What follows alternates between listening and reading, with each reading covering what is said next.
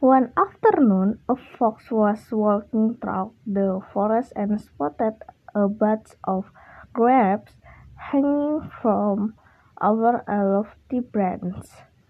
Just the thing to quench my thirst, greeted the fox.